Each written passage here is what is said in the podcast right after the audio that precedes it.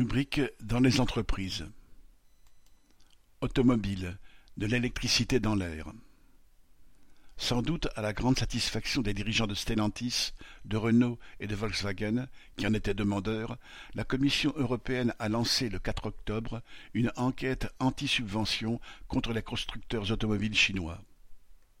Cette enquête, qui durera quelques mois, doit prouver que les constructeurs chinois sont subventionnés illégalement, ce qui permettra à la Commission européenne de relever les taxes sur les véhicules importés. La référence est les États-Unis, où les voitures électriques importées de Chine sont taxées à 27,5% contre 10% actuellement en Europe. Des dizaines de milliards sont en jeu. Alors que les constructeurs européens réorientent leur appareil de production vers les véhicules électriques, en supprimant des dizaines de milliers d'emplois au passage, les véhicules chinois représentent pour leur profit une menace intolérable.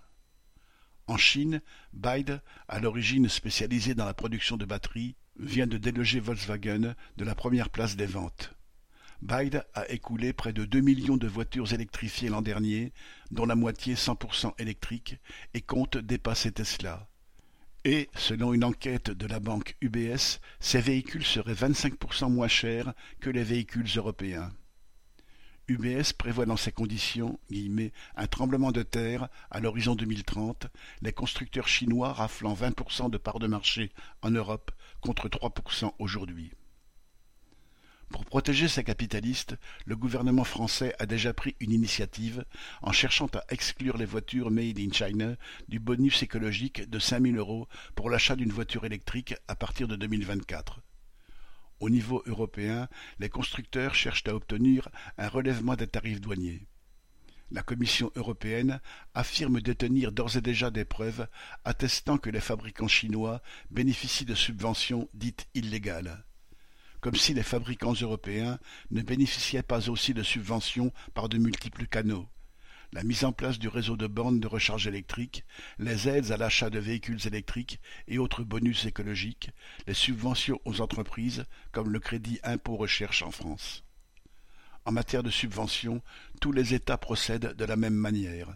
Les milliards coulent à flot pour les entreprises et la note est présentée aux populations en rognant sur les hôpitaux, les écoles, les retraites.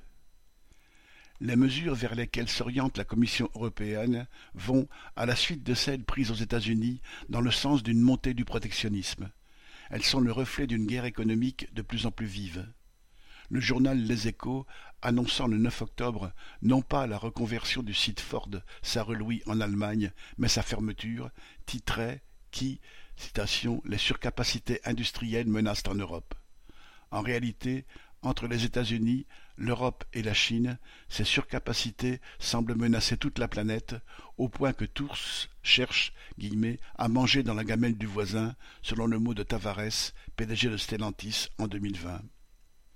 Le protectionnisme ne protège que les profits des capitalistes, pas les travailleurs.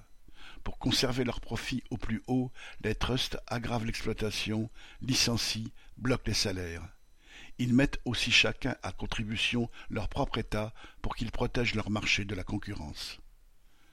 Serge Benham